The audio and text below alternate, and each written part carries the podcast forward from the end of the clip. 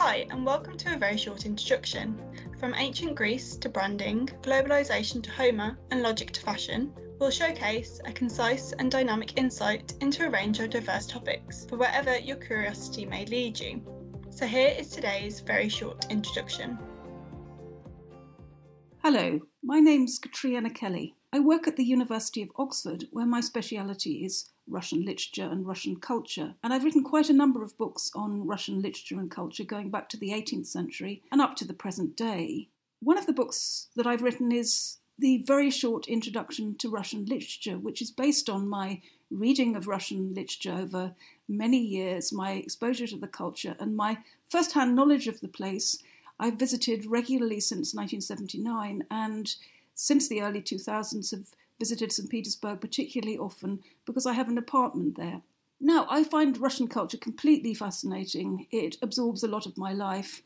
I think that Russia at the moment gets rather a bad press on the news, and I'd like you to hear something positive about it, which is the fact that he has the most wonderful literature, which is rightly famous, known since the 19th century when it became an entry to the world stage. Uh, Leo Tolstoy was, of course, the first writer to acquire a worldwide reputation. And I'm hoping that for all the many reasons that you could be interested in this topic, I mean, maybe you've visited Russia yourself or about to visit Russia and you want a sort of sense of the larger cultural context and explanation of what you've seen. Maybe you happen to love literature and want to read a bit more of another European culture, um, a world culture. Maybe you're hoping to study Russian literature seriously and you want something which is a little bit different from the kind of ordinary introduction that you might get, for example, at school, excellent though that one might be, or by reading a sort of textbook style approach. I decided to present this material in a rather provocative way, I mean, so that it wouldn't sound like something which is a long lecture or a talk in the schoolroom, but instead is in certain ways, I hope, challenging. And what I've done is instead of presenting an overview of Russian literature since it first emerged as something that would be recognizable to a Westerner as literature, which is the late 17th century, right to the present day, instead of that, I've focused on the figure of Russia's national poet, Alexander Pushkin, who was born in 1799 and died in a duel in 1837. But it's not a life and works of Pushkin either, this book. Instead, it's a book that begins with one of Pushkin's most famous poems, I've Raised Myself a Monument, not made by human hands. So, a play on the idea of a monument of stone and an icon not made by human hands, which is something miraculously created. So, art, if you like, is sacred, and at the same time, something that has a significance that carries on, is transcendent, lasts from one century into another. Now, I'm not using the poem in order to suggest that everything in Russian culture is about that one idea, that art is sacred. Instead, what I do is to take various themes which are stated by Pushkin in that poem and explore them in detail with relation to other texts in a series of chapters which deal, for example, with the commemoration of Russian writers. I mean, if you visited Russia, you may have noticed that writers' museums are really quite widespread, m- much more widespread than they are in Britain, for example, and indeed the USA, and places that kind of encapsulate the importance of somebody's life but do it in a very material way. So you can go to the Pushkin apartment on the Moika in St. Petersburg and see the clock that stopped when Pushkin died.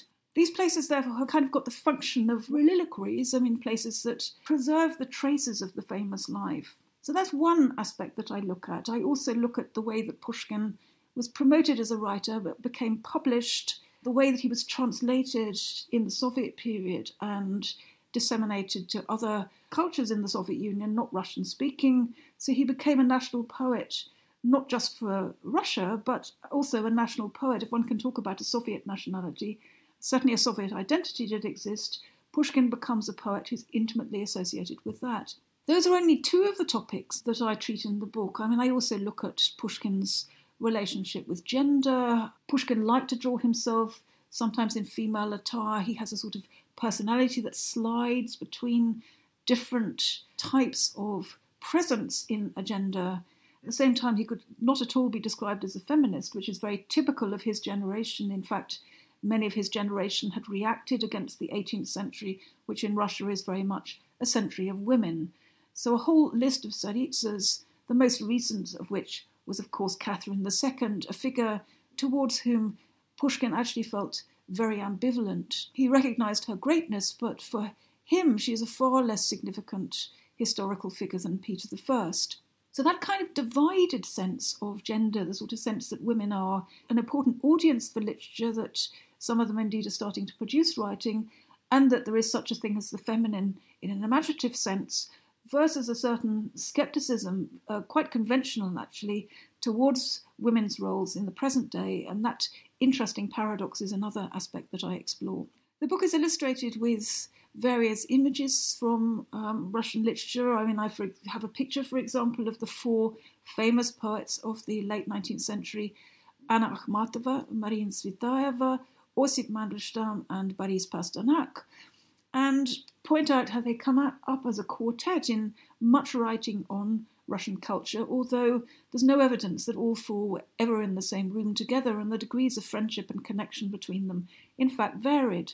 So, this is something like an imaginative realization of the idea of a quartet as sung at the end of a Mozart opera with the sort of different male and female voices entangling, rather than it is historical fact.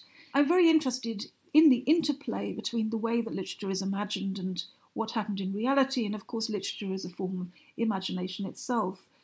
So, if you want to hear more about Russian literature and about some of the major figures who've been involved in producing it, please do read my book. You'll find there's a lot more material than I've been able to cover in a short time here. At the very least, it may provoke you into wanting to go off and read other things. I mean, reactions on the internet to it have varied, and some people find the approach actually very enriching. Others feel that they would rather have had something which was kind of more down to earth and one step after the other. But anyway, give it a go, and above all, read Russian literature. There are many excellent translations. A recent example is Oliver Ready's excellent translation of Crime and Punishment, which really gives Dostoevsky a kind of life and humour that's sometimes missing from earlier translations.